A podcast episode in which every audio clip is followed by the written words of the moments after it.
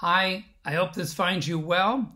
Today I'm going to repeat basically what I said another time, but I've changed it a little bit because I made a mistake and I was trying to hurry and put up a video for you and I picked the wrong one. I picked up one I'd already done and so it didn't go. Maybe it did in your area, but anyway, this one is The Burglars of Joy and I want to reshare that with you. Okay, so first let's look at a psalm.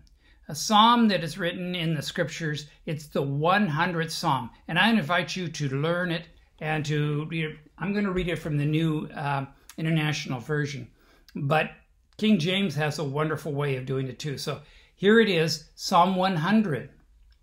Shout for joy to the Lord, all the earth. Worship the Lord with gladness. Come before him with joyful songs. Know that the Lord is God. It is he who made us, and we are his. We are his people and the sheep of his pasture. Enter his gates with thanksgiving and his courts with praise. Give thanks to him and praise his name.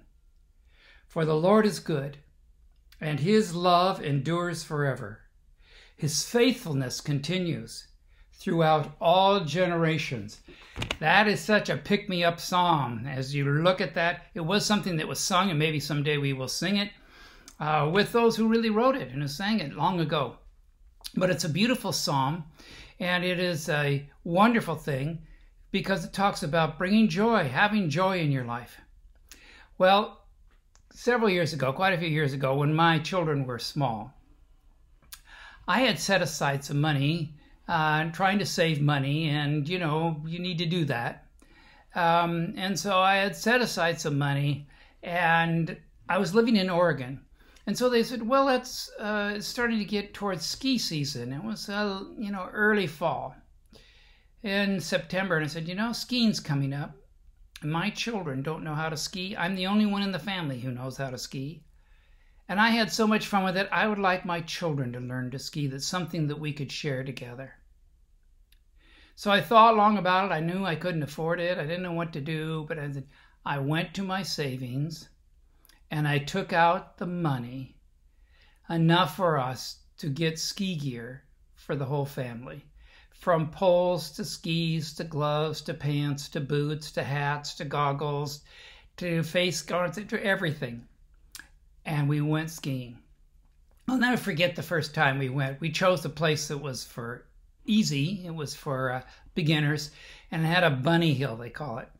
If you're familiar with skiing, you know exactly what this is about.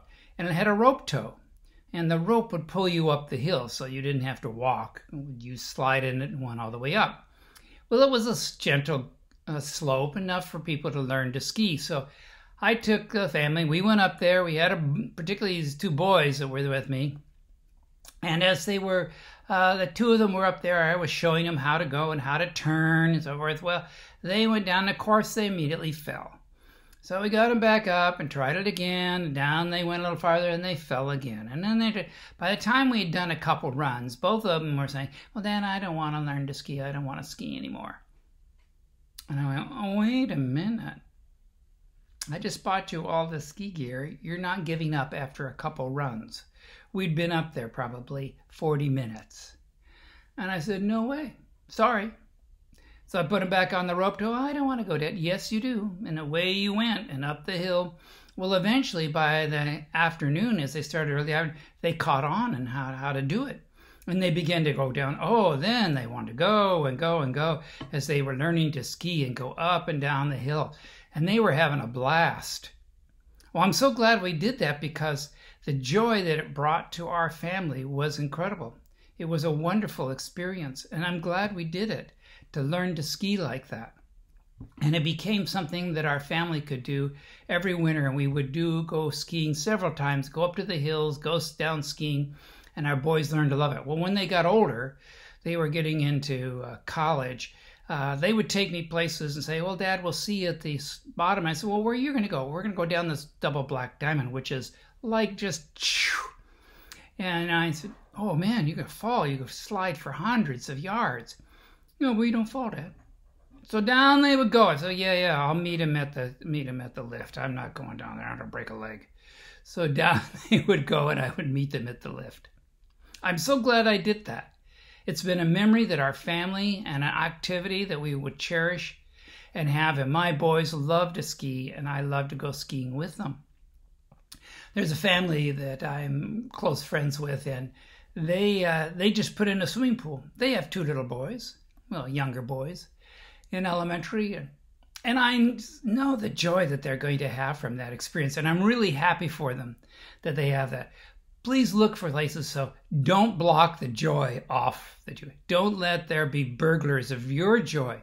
Find things that bring you joy and happiness. Yes, we want to be prudent. Yes, we want to be careful, but let's not rob ourselves of the joy that God wants us to have in our lives.